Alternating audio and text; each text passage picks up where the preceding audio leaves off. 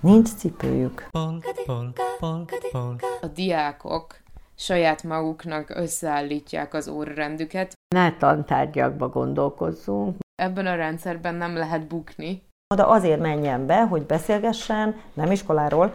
Vele személyesen van órád kettesben. Csillagos ég a határ. Lehetnének kicsit közelebb. Van cipőjük, csak leveszünk. Finnország példája gyakran előkerül, ha az oktatási rendszerekről van szó. Nemzetközi szinten híres, progresszív és eredményes iskola rendszere, világklasszis. A bizalom alapú, holisztikus szemlélettel fejlesztő és a hibákra rugalmasan reagáló oktatásról számos helyen lehet olvasni. Mindenképpen igaz, hogy máshogy csinálják, mint a világ többi részén. A mai ÖKK Podcast olyan fehérváriakat szólaltat meg, akiknek személyes tapasztalataik, élményeik vannak a finn iskolákról, az oktatásról. Egy testvérvárosi iskolával közösen végigvitt pályázat, egy sok éves iskolai partnerség és egy középiskolai csereév segítségével pillanthatunk be az északi ország oktatási rendszerének néhány, számunkra feltűnő és megfogó jellegzetességébe. A mikrofonnál Fraller Ildikót hallják.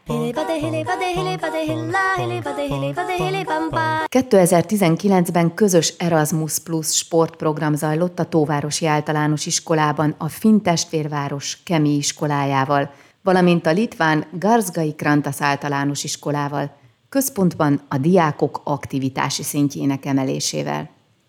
A résztvevőknek alkalmuk volt személyes tapasztalatszerzésre is, ezekről Balogné Schmitterittel és Bánhegyi Balázsnéval beszélgettem. 17-ben kezdtünk el Igen. dolgozni vele, 18-ban adtuk be a pályázatot, áprilisban, augusztusban volt a döntés, és 19-től indult a maga a, a teljesítés, a program, az 19-ben zajlott. És akkor most volt az elszámolás 20, 20-ban. Maga a pályázat az végül is a, a gyerekek sport elhagyását, illetve a sportból való kiesését próbálta valahogy megakadályozni, ennek az okait feltárni, és ennek a különböző módszereit mutatta be minden egyes telephely. Ugye voltunk mi, voltak a finnek, és volt egy litván partner is ebben. És akkor mi minden, mind a, a három helyen próbáltunk valamit kitalálni, hogy ezt hogyan lehetne csökkenteni, hogy a gyerekek abba adják a sportot, vagy egyáltalán el se kezdjék. A gyerekek szempontjából volt nagyon jó, mert volt, tehát egyszer a finn gyerekek jöttek ide, és laktak magyar családoknál, utána azoknak a gyermekeivel voltunk mi kint.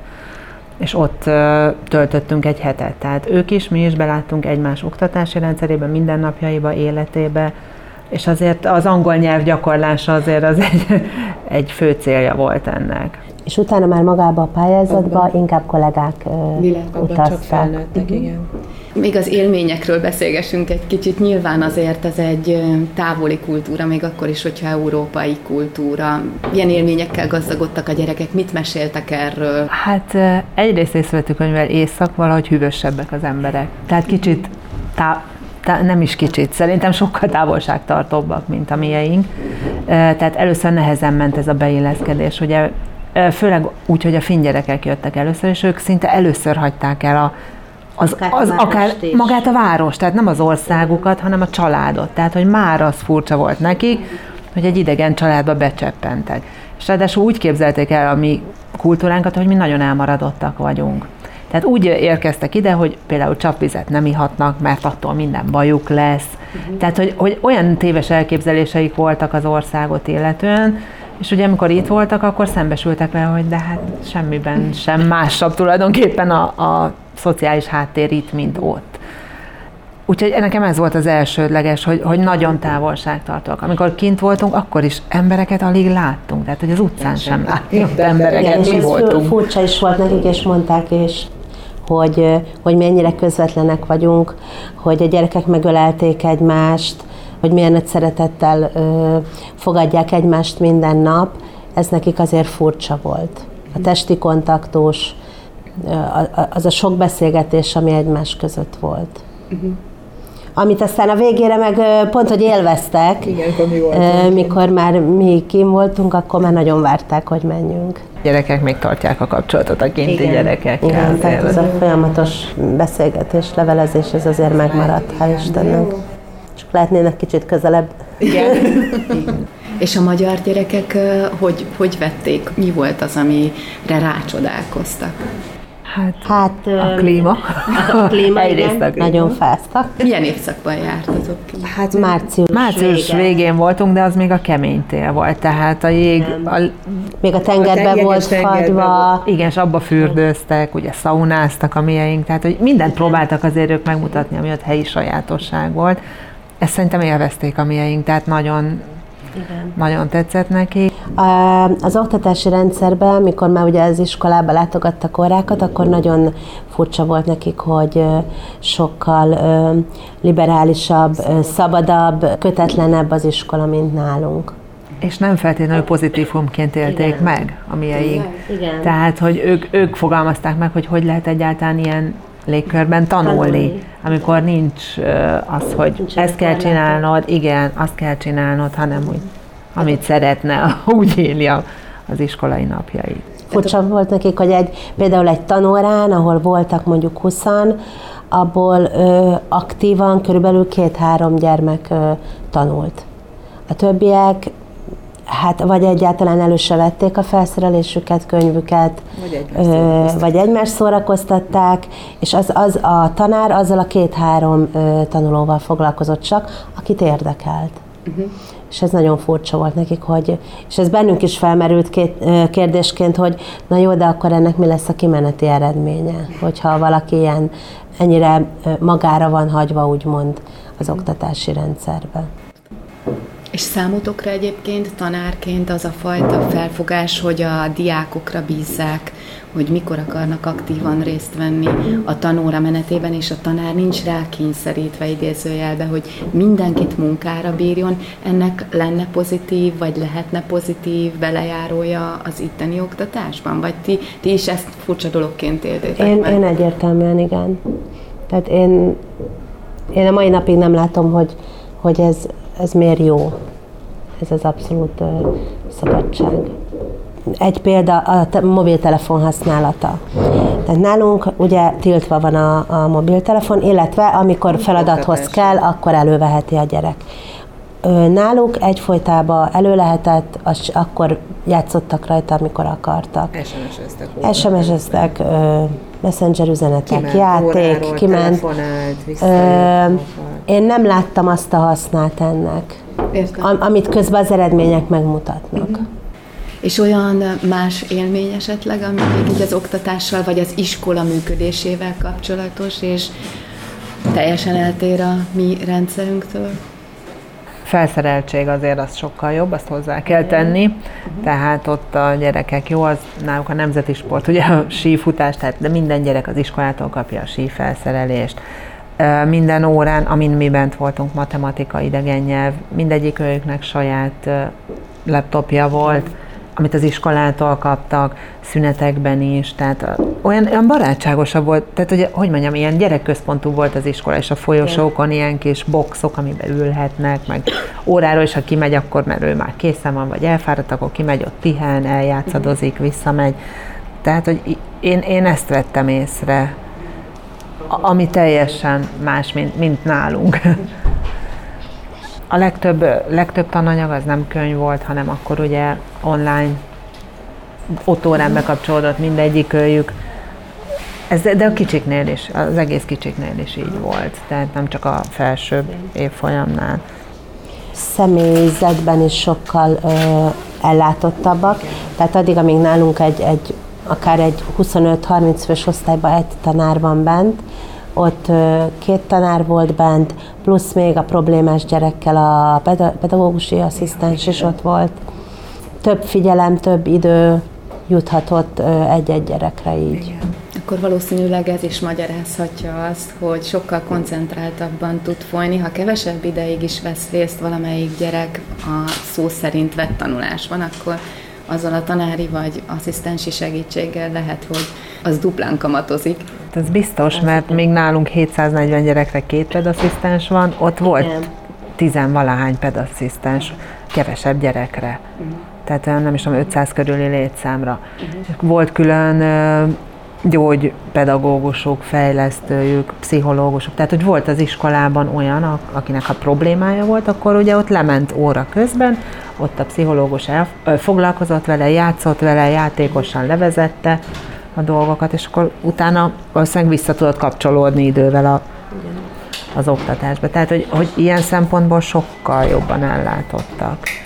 Beszéljünk egy kicsit a sportról, mert hogy maga a pályázat, meg a tapasztalatcsere az alapvetően, ahogy mondtátok, a sportoktatásról, illetve azon belül is arról szólt, hogy hogy lehetne megakadályozni, hogy a gyerekek kipotyogjanak, az iskoláskorú gyerekek kipotyogjanak egy sporttevékenységből például. Ez hogy zajlott, ez a folyamat? Tehát mind, mind a három telephely próbált valami sajátos dolgot bemutatni, hogy hogyan próbálja ezt megakadályozni.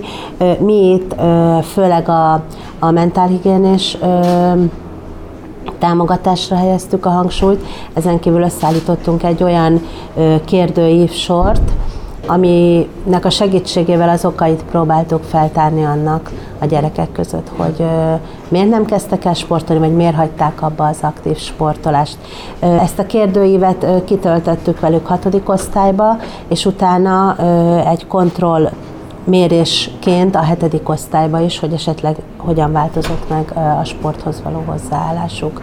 A finn rész egyértelműen arra épült, hogy a, a különböző applikációkat és a mobiltelefont hogy lehet a sport szolgálatába állítani. Illetve személyjegyző. Illetve Van egy ilyen programjuk, hogy személyjegyző, és azokkal a gyerekekkel, akik nagyon alul motiváltak, ugye megint a jobb ellátottság, egyesével vagy ilyen kisebb csoportokban ő foglalkozik, és akkor megpróbálja kideríteni, hogy felépítésének, izomzatának melyik sport lenne a megfelelő, mindent kipróbál vele, és akkor tanácsokat ad. Igen, a litvánok pedig próbálták a, a helyi sportegyesület munkáját ötvözni az iskolának a munkájával, illetve hogy hogyan lehet a testnevelés órát valahogy behozni más tantárgyak óráira. Uh-huh. Tehát próbálták összekötni, például voltunk fizika, nyelvtanórán, történelem órán, ami össze volt kötve testnevelés. És a tapasztalatcsere alapján ez a személyi edzős terv, vagy ezeknek az applikációknak a használata, ez milyen eredményt hozott? Hát a mi testnevelőink nem rajonganak az applikációk használatáért, hogy így egy helyben pingpongozunk, tehát ugye a sportiskola, ők tényleg az effektív mozgást szeretik. Az, talán ami beválhat, ezek a jazz dance, meg hasonló applikációk. És a magyar tapasztalatból, abból a mentálhigiénés felmérésből milyen eredmények születtek? Tehát a, a sportpszichológusnak a használata az mindenképp nagyon hasznos lenne.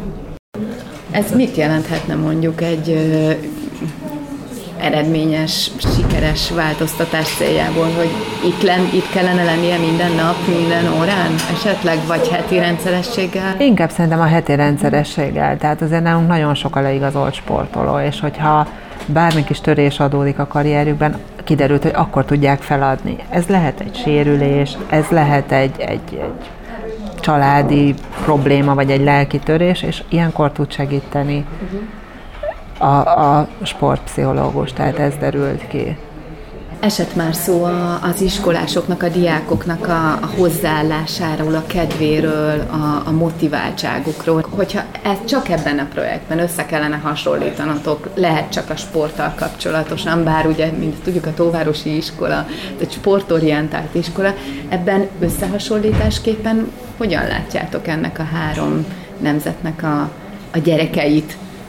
Szerintem a mieink sportban sokkal aktívabbak, mint a finnek, tehát ott azért igen, pont az a, igen, ott pont az a probléma, hogy nem igazán uh-huh. szeretnek.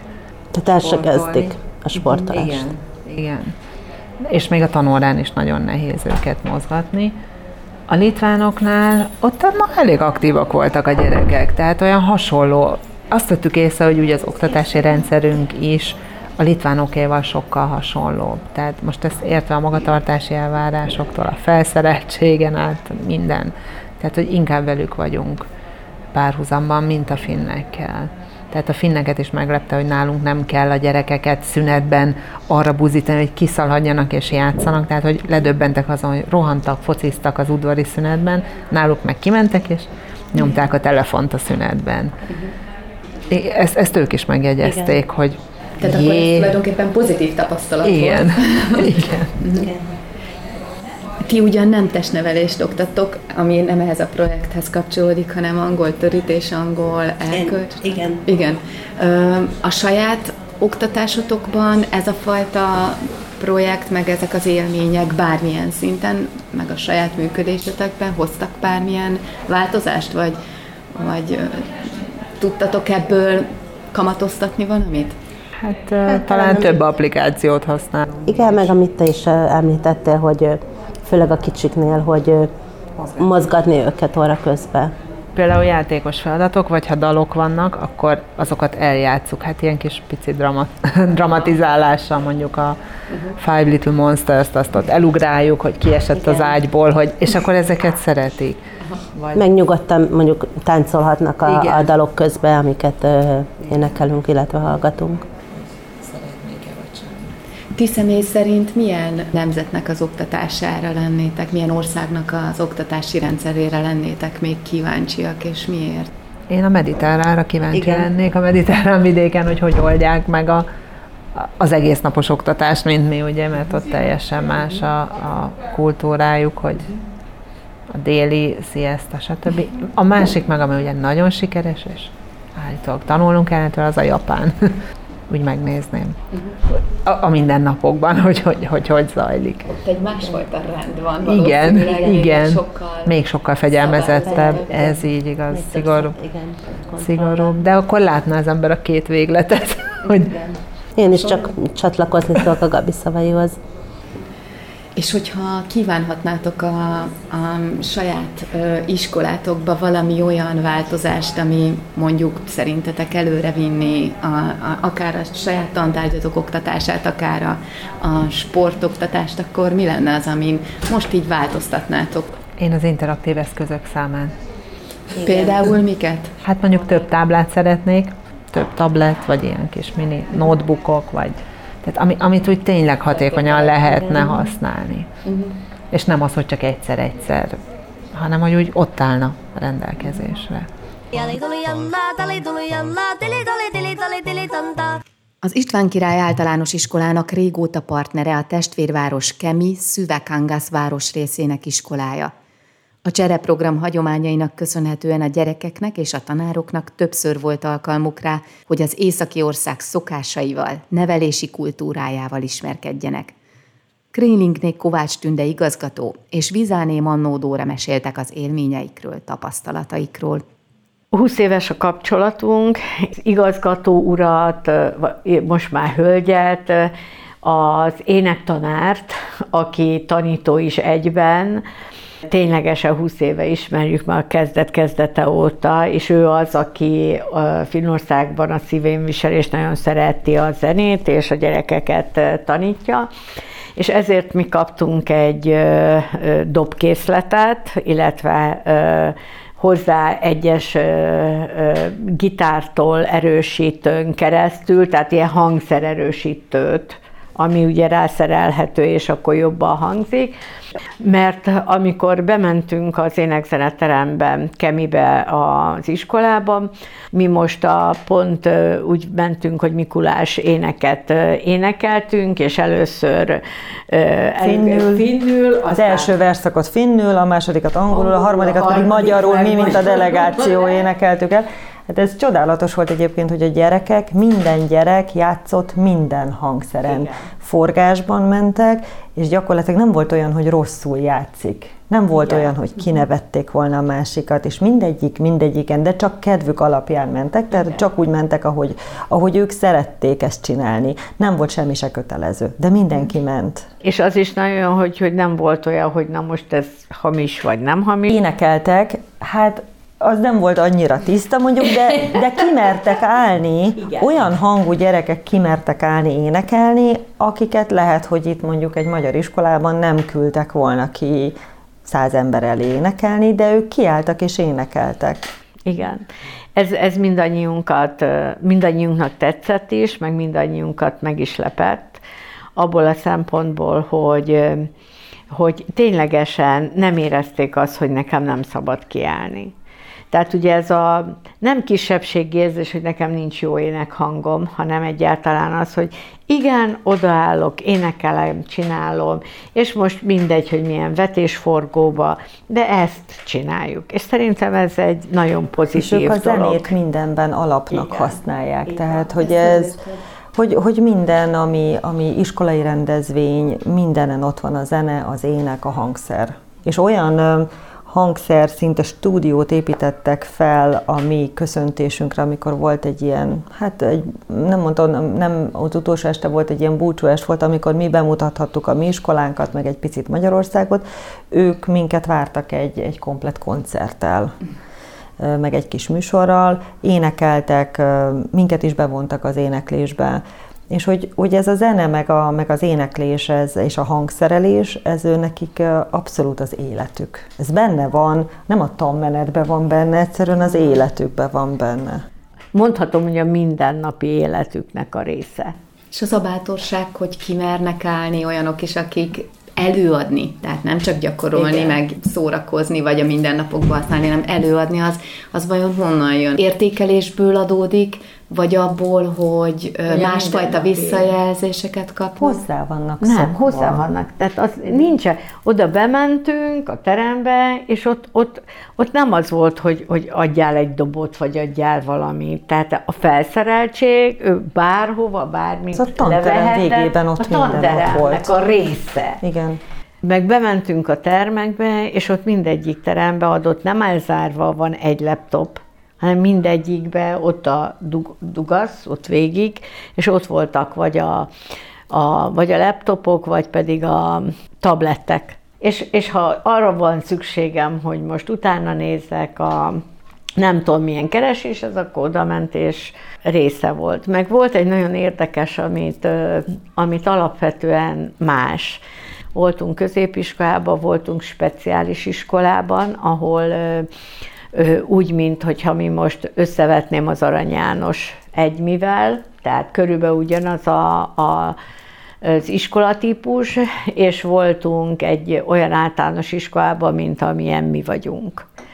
Ott 500-an jártak a suliba, mi vagyunk 410 mondjuk, ami, ami szembetűnő volt, hogy ö, ugyanazt tette szinte az egész város, és mindegy, hogy óvoda, általános iskola vagy középiskola, készítettek egyféle ételt, és, vagy kétfélét, és abból lehetett választani.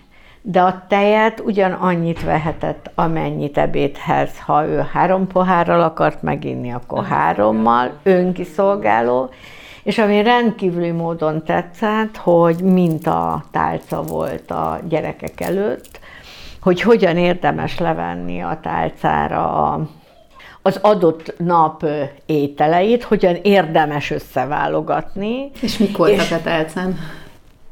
Mindenből volt egy kevés. Volt főzelék, egy kis darált hússal, ez Az, az nagyon érdekes volt, mert azt mustára lették, az, az talán lencse volt. Nem vagyok egészen egyébként biztos benne, hogy lencsét ettünk, de, vala, de nagyon finom volt, és akkor mindenki nyomott rá le, e, mustát, hát akkor mi is kóstoljuk meg mustára, és tényleg finom volt mustára. Ha lencse volt, ha nem volt, de finom volt mustára inni annyit vehettek, amennyit akartak, kenyeret, és mind nagyon az egészséges, tehát a, a, a rózskenyér, igen, tehát fehér kenyerre talán nem is láttam, uh-huh. és ami nekem nagyon tetszett, hogy a gyerekek úgy pakolták be az edényeket, tehát nem beadták a konyhás néninek, hanem be kellett nekik pakolni egy rendszerbe, ami egyből vitte be a mosogatógébe. Uh-huh. Tehát a konyhás néninek nem volt, a maradékot meg volt adva, hogy hova le, le kellett uh-huh. nekik leborítani, melyiket hova, az evőszkezeket hova, és a konyhás néninek nem volt más dolga, mint már a tisztákat kivenni meg ami nekem nagyon tetszett, hogy a gyerekek mezitláb vannak az iskolában. Nincs cipőjük. Van cipőjük, csak leveszünk. és egész nap az ugyanilyen folyosón, köves folyosón mezitláb jönnek, mennek. A tanárok nem, mondjuk. A tanárok cipőbe voltak, de gyerekek zokniban vannak egész nap. Uh-huh.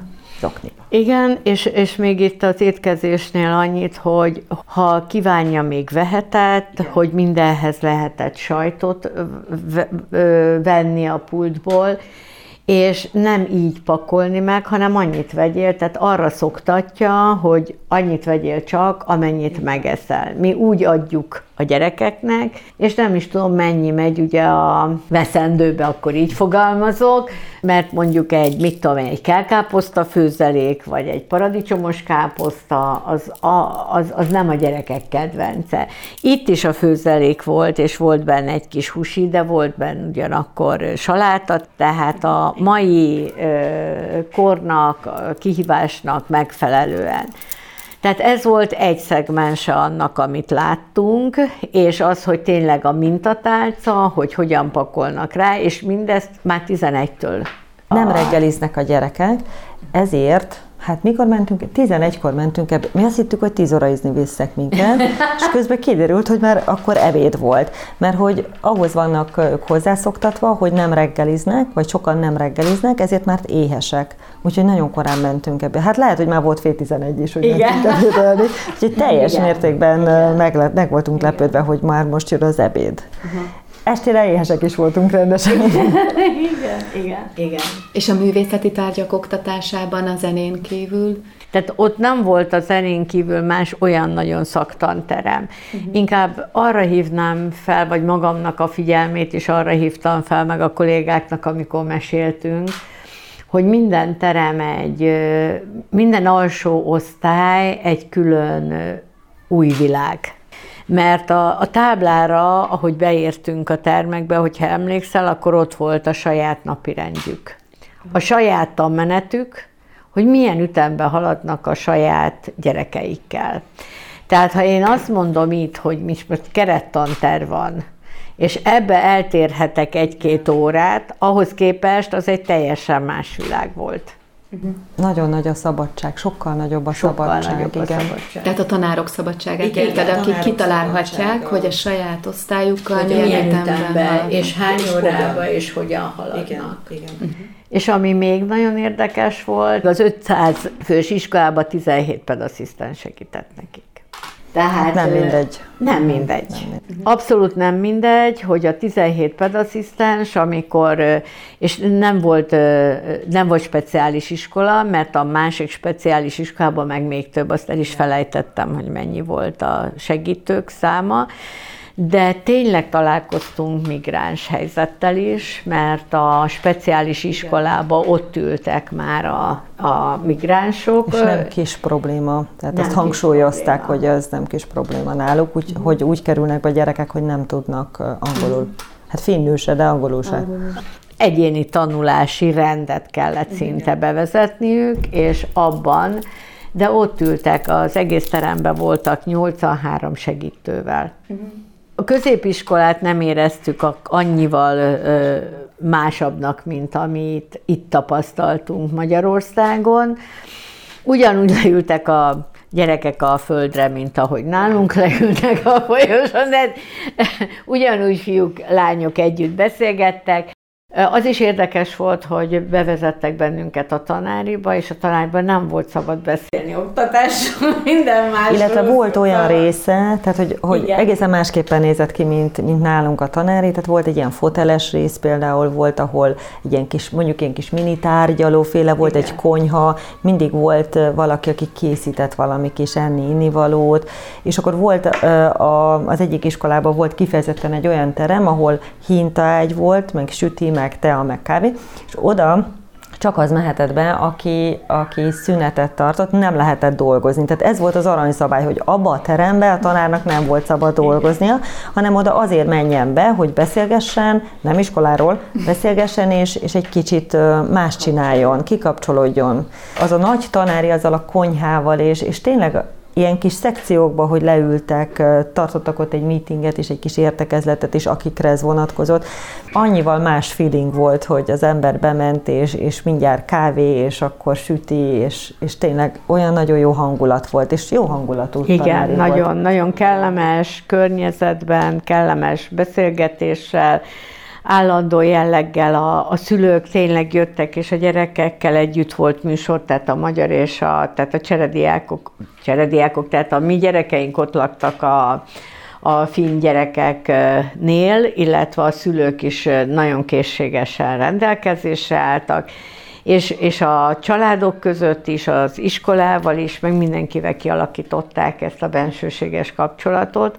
Volt egy olyan, hogy az egyik tanárnak a tanárnál vendégeskedtünk, és ott a gyerekeknek sütöttek a tanárok, meg a szülők együtt palacsintát, és közben ugye volt a havas élmények, mert akkor még volt hó, készségesen megmutatták azokat a, a kutyaszánt, mint az összes többit. Igen, kutyaszánoztunk is, és minden olyan pluszot, amit, amit, amit mi nem minden nap élhetnénk át.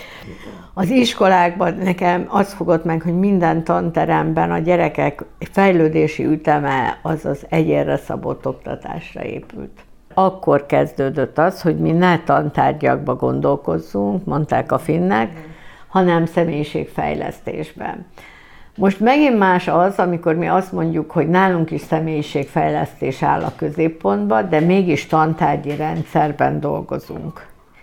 Azért ezt nagyon nehéz úgy összehozni, hogy bemegyek egy órára, és idézőjelben megnyomom ezt a gombot, hogy énekzene, vagy megnyomom azt a gombot, hogy reneszánsz, és akkor most értsem alatta a történelmet, a magyart, a rajzot, képzőművészetet vagy valamit, de mégis ezeket én úgy fogalmaznék, hogy külön fiókok vannak a gyerek fejében is, meg ezáltal, hogy mi külön szakosként bemegyünk, ezért a gyerekek fejében is.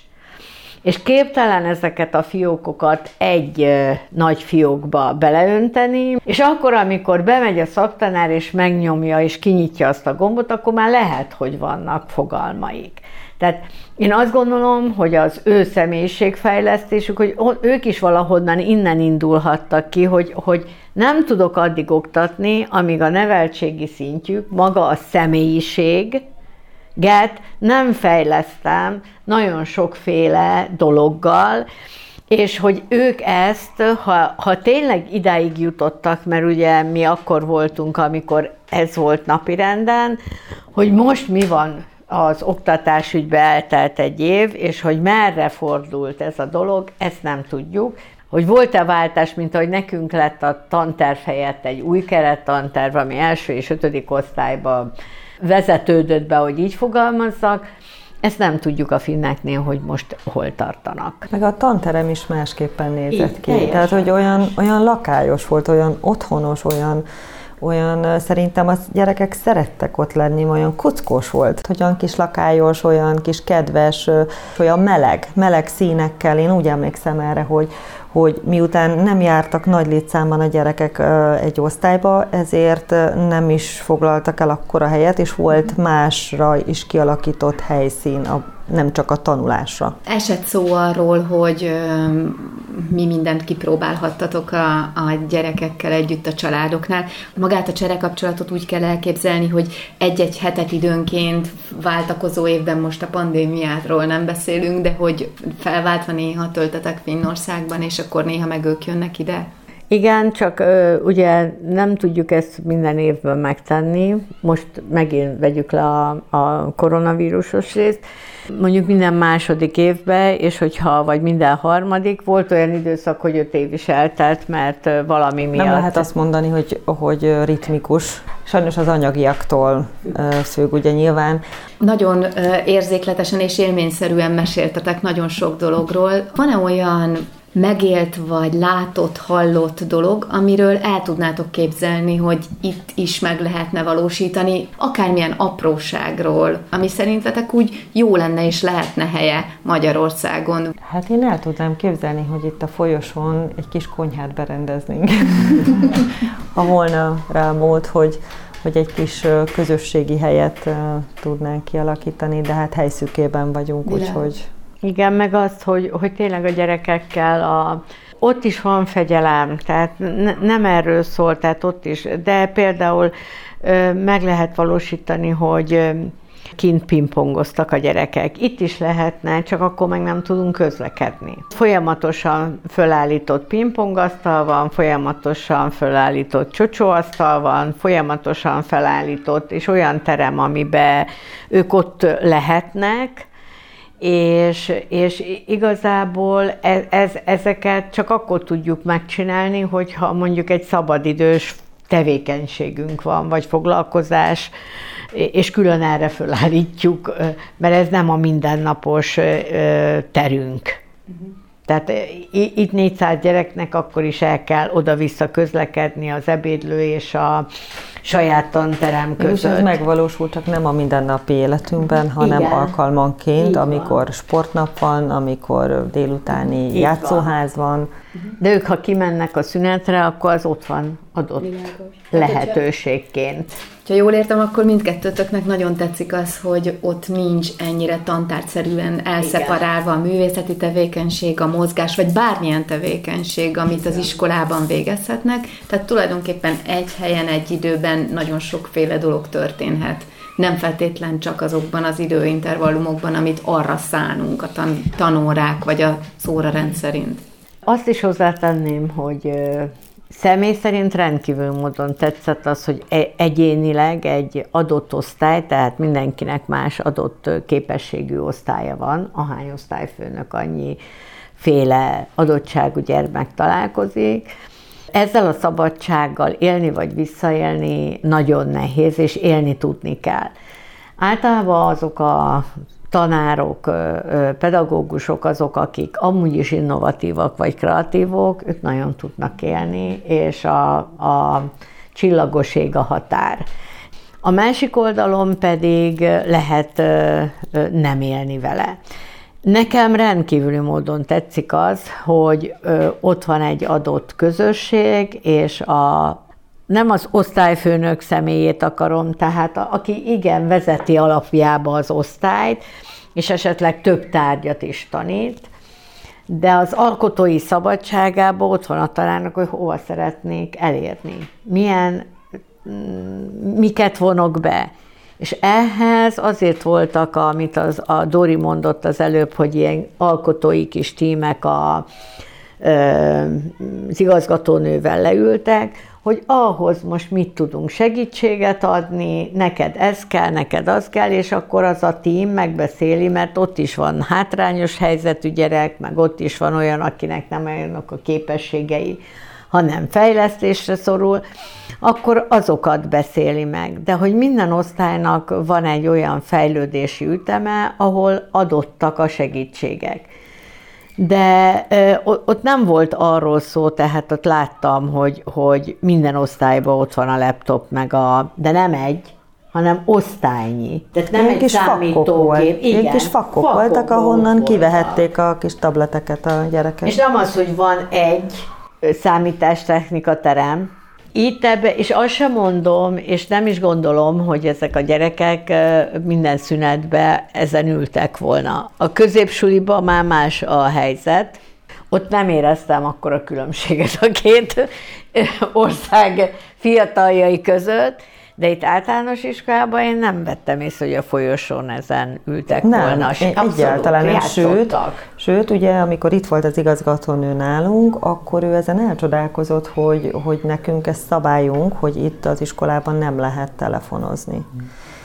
Ennek ellenére egyébként nem láttunk olyan sok gyereket telefonozni, én azt gondolom a szünetben, de ő ezen elgondolkodott, hogy azért bevezesse ott abba a finn iskolába ezt a szabályt. Ez neki nagyon tetszett itt a Szüzennek. Uh-huh. Személy szerint, hogyha betekintést nyerhetnétek valamilyen más nemzetnek, országnak az oktatásába a finnen kívül, akkor hova utaznátok mondjuk egy hónapra, hogy lássatok, tapasztaljatok, megéljetek dolgokat? Hát én mióta, minek után az angolal foglalkozom, én szívesen Angliába mennék el egy kicsit hosszabb időre akár. Az iskola rendszer érdekelne, jó, nyilván az ember tud róla sok mindent így a tantárgyból adódóan, de maga a nyelv miatt uh, szeretnék nagyon, sajnos nem volt lehetőségem németül igen, tehát Németországba sikerült így kimennem, és ott az oktatási rendszerrel egy kicsit közelebb megismerkednem, de Angliában nem. Egy kicsit meg vagyok lőve, mert a második vagy harmadik helyen melyik ország áll a, a finnek után, akik ilyen nagyon magas pontot értek el, az egy kicsit kelet felé irányul, csak azt nem tudom, hogy mi a pontos neve. Van egy olyan ország, akik második vagy harmadik helyen vannak, és úgy nagyon kíváncsi lennék, hogy ők hogy csinálják. Ali tuli jalla, dili tuli dalla, dili dili dili dili dili dili dalla, ali tuli dili dali jalla, di jallan, dili dali dali dali helilanta. Helsinki-ben az Alpilá Lukio gimnáziumban töltött egy évet cserediákként Somos Nóra, a tóparti végzős diákja. Mikor itt kérdezik tőlem sokan, hogy így miben más a finn oktatás, meg miben más a finn iskola, elég nehéz erre válaszolni, mert, mert azt szoktam erre mondani mindenkinek, hogy hogy nem lehet egy-két különbséget kiemelni, mert a teljesen az alapelvektől kezdve a gyökereitől más. Én nem vagyok szakember, úgyhogy nem látok át minden teljesen, csak az alapján tudok beszélni, ami, amilyen tapasztalataim nekem voltak. Az egyik legfőbb elv ott a, a diákok szabadsága, az önállóság, a kritikus gondolkodás, a kreativitás, és az, hogy, hogy egy problémát több szemszögből lehet nézni. Tényleg önálló egyénként tekintenek minden diákra, és így is tanítják őket, és így is kezelik őket. Hát egyrészt, mint önálló fiatal felnőtteket, el tudják fogadni, és tudnak foglalkozni azzal, hogy mindenki másmilyen, és mindenkinek teljesen egyéni szemlélete van, és, és ezt nem elnyomni próbálják gyakorlatilag, hanem erre próbálják építeni azt, hogy egy diák sikeresen végezzen egy, isko- egy iskolát, vagy hogy megtalálja azt, amivel foglalkozni szeretne. Sok volt a projektmunka, meg csoportmunka, előadások, amiket csinálni kellett, ezek az előadások is sokszor csoportmunkák voltak például. Máshogy épül fel az iskola év is, gondolom ennek alapján, mert nem egészen úgy van, hogy egy évre vagy fél évre kapnak a diákok egy órarendet.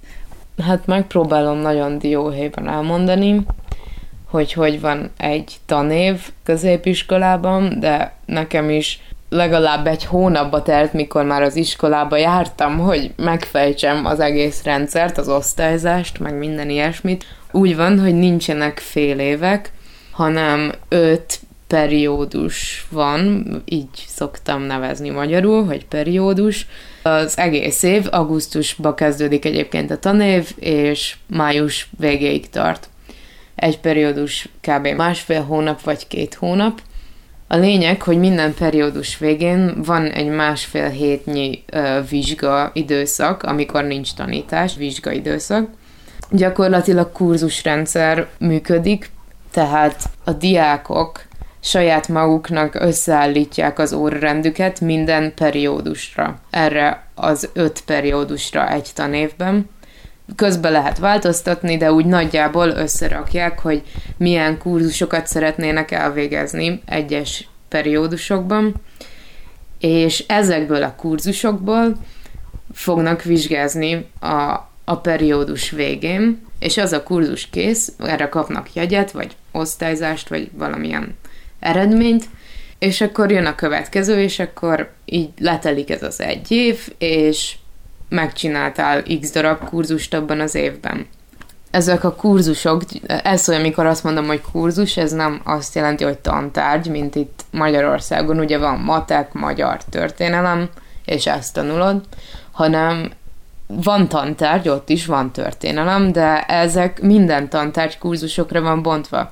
Az ilyesmi tantárgyak, mint például az irodalom, történelem, vallás, filozófia, pszichológia téma szerint vannak felosztva kurzusokra.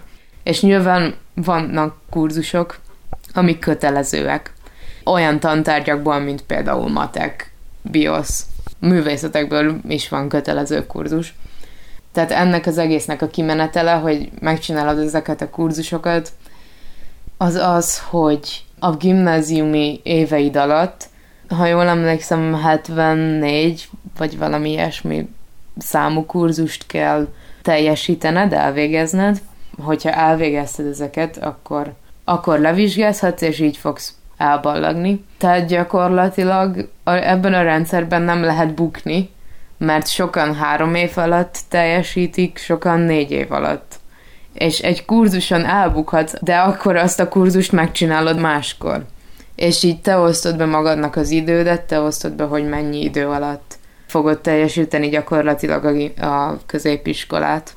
Van még egy példám, ott is van emelt matek, meg középszintű matek, csak ott hosszú matek, meg rövid matek, ami Hát már így az elnevezés is szerintem ez a, az egyik nem alacsonyabb rendű, mint a másik, az egyik rövid, a másik hosszú.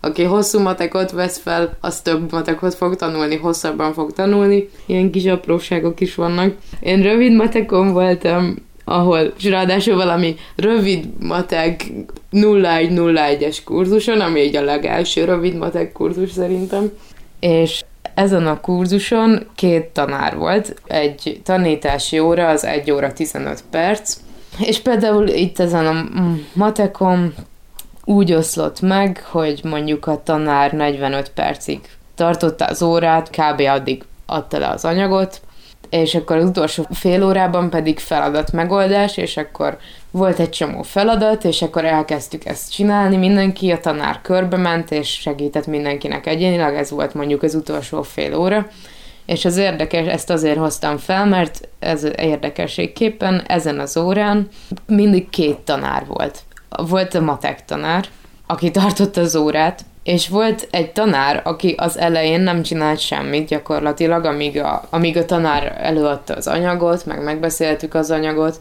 addig ő csak úgy ott figyelt, Ja, és ez a tanár, ez a második tanár, akiben volt, ő nem is matek szakos volt. Nekem ő volt a finn nyelvtanárom. És amikor elérkeztünk a feladat megoldáshoz, ő is ment körbe. Ez is egy ilyen dolog, hogy két tanár van, hogy két tanár tudjon segíteni vagy nyilván több segítséget kapjon kicsit mindenki.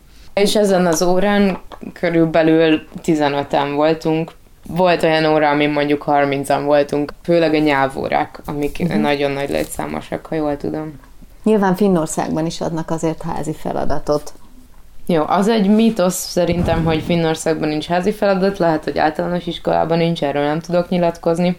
Szóval van házi feladat, elmondtam az előbb, hogy vannak a vizsgák, meg a periódusok egy évben, és ezt elfelejtettem megemlíteni, hogy a vizsgákon kívül ott nincs osztályzás, olyan értelemben legalábbis semmiképp, mint amit mi osztályzásnak vennénk. Dolgozatok lehetnek, felelés például nincs, az biztos, hogy nincs. Dolgozat volt dolgozat, ilyen, nem ilyen hosszú nyilván, mert nem megy el erre egy óra ott, hogy dolgozatot írnak, mikor ott a vizsga, hanem ilyen kis rövid. Mindig pontot kaptál mindenre, mint ugye itt is pontot kapsz a dolgozataidra, és mivel a vizsgákon is pontoznak, ezért nagyon sokszor az van, hogy ha, amikor házi feladatot kapsz, megcsinálod a házi feladatot, és azt előre tudni is fogod, hogy mennyi pontot kapnál érte mindig elkülded a házi feladatot online óra előtt a tanárnak. És hogyha megcsinálod a házi feladatokat, az pár pontot kapsz mindegyikért, és mondjuk ha egész kurzus alatt megcsináltad szinte az összes házi feladatot, és elértek a vizsgához, akkor egy csomó pontot kaptál már a házikért, és ezeket a pontokat viszed a vizsgára. És mondjuk, ha nem lesz erős a vizsgád, akkor akkor azok a pontok ugyanúgy beleszámítanak. Így vannak a házi feladatokkal, meg a dolgozatokkal. Elmeséled a legemlékezetesebb iskolai feladatodat, napodat, vagy olyan programot, ami, ami nem ilyen közösségi program volt, hanem abszolút így a tanítással összefüggő valami? Ugye én egy művészeti jellegű iskolában voltam, ugye, hogy itthon is egyébként. Volt egy kurzus, amit egyébként kétszer is megcsináltam a végén, mert mikor beütött a pandémia, felvettem azt a kurzust még egyszer, mert hát tudtam, hogy nem ugyanazt fogják csinálni. Mert hát így változtatják a tanárok nyilván, hogy nekik is izgalmasabb legyen bizonyos dolgokban.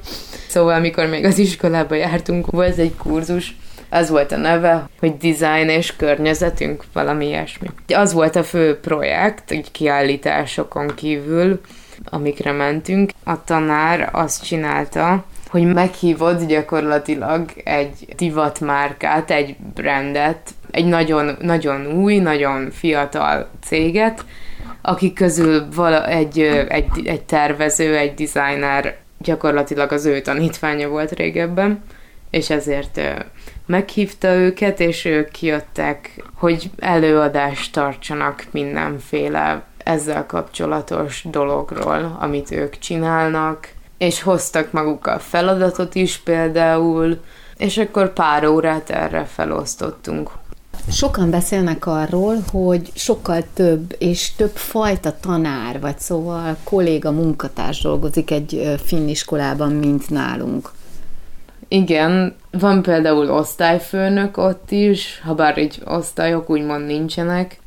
Van ö, tanácsadó, aki így a legfontosabb szerep gyakorlatilag olyan szempontból, hogy személyesen milyen az iskolai életed, hogy személyesen milyen céljaid vannak, és mifelé szeretnél orientálódni, hogy hogy érzed magad. Vele beszélhetsz a családodról, beszélhetsz vele mindenféle körülményről, ami befolyásolja a tanulmányaidat. Azt hiszem minden évfolyamnak van külön egy vagy két ilyen tanácsadó, nem is tudom, hogy hívjam őket, ilyen tanácsadó tanárok. Gyakorlatilag vele, vele személyesen van órád kettesben, és hát például minden ilyen periódusban. Nekem ez nagyon, nagyon-nagyon nagy támogatást jelentett, hogy így valakihez lehetett fordulni. Ezen kívül szerintem minden tanár feladatának tekinti azt, hogy a gyerekeket segítse. Hát elsősorban a tantárgy szempontjából, másodszorban bármilyen problémával lehet szerintem a legtöbb tanárhoz fordulni. És van például iskolapszichológus, és ő állandóan nem is ott tudom. van abban az iskolában? Igen, igen, az iskolapszichológus, az, az, annak van egy irodája. És egy példa arra, hogy, hogy ezek a tanácsadók mennyire stabil részei magának az iskolába járásnak, meg az ottani életnek, hogy például szünetekben vannak, van nekik is ugye irodájuk, meg termük, és volt olyan tanácsadó tanár, akinek ilyen kávéállomás volt, és ő is erről volt híres, hogy megyünk a Hannához kávézni szünetben. Őt ezért szerették nagyon. Akik belepillanthatnak, vagy belecsöppenhetnek valamennyi időre egy iskola életébe, mondjuk Magyarországról, akár egy finn iskolájába, azok sokszor elmesélik azt, hogy a szabadság az mennyire látszik, akár az óráknak a vezetésébe, meg ahogy most mondod, hogy más milyen a, a viszony. Amikor az van, hogy ennyire felnőttként kezelnek mindenkit középiskolában már gyakorlatilag, és akkor felmerül a kérdés, hogy visszaélnek-e ezzel a diákok.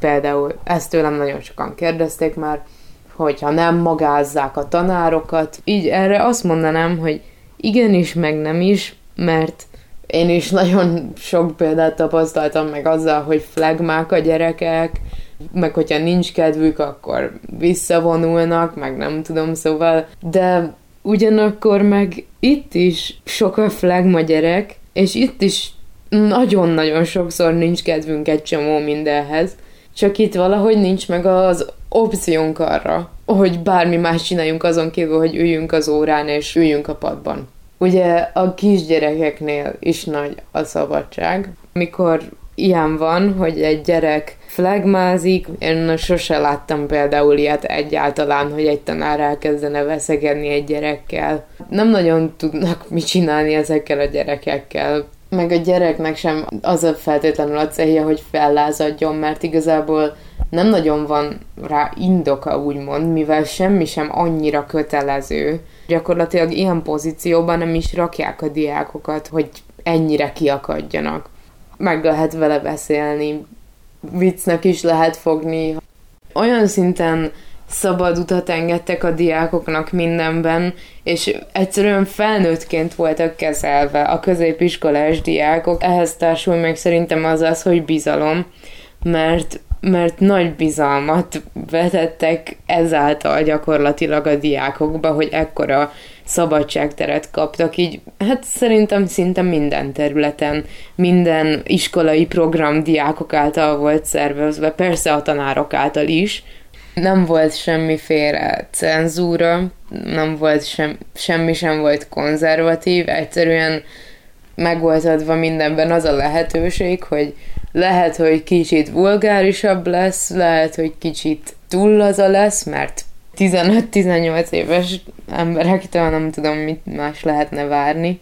Nagyon el volt fogadva és megbecsülve az, ami a fiatalok véleménye volt, és nyilván minden iskolai program úgy olyan hangulatba telt, amit a fiatalok úgy elvesztek, ahogy ők akarták, teljesen kreatív módon lehetett csinálni mindent. Volt, az iskolában ilyen színházterem, mint a filmekben, ugye, vagy hát itt Magyarországon ez mindenkinek mint a filmekben, és akkor ott szokott lenni mindenféle ilyen, ilyen diákprogram, főleg így a végzősöknek, amikor beöltöznek, idiótáskodnak, filmeket zenélnek, mind, mindenféle program volt, mindenféle ürügyel.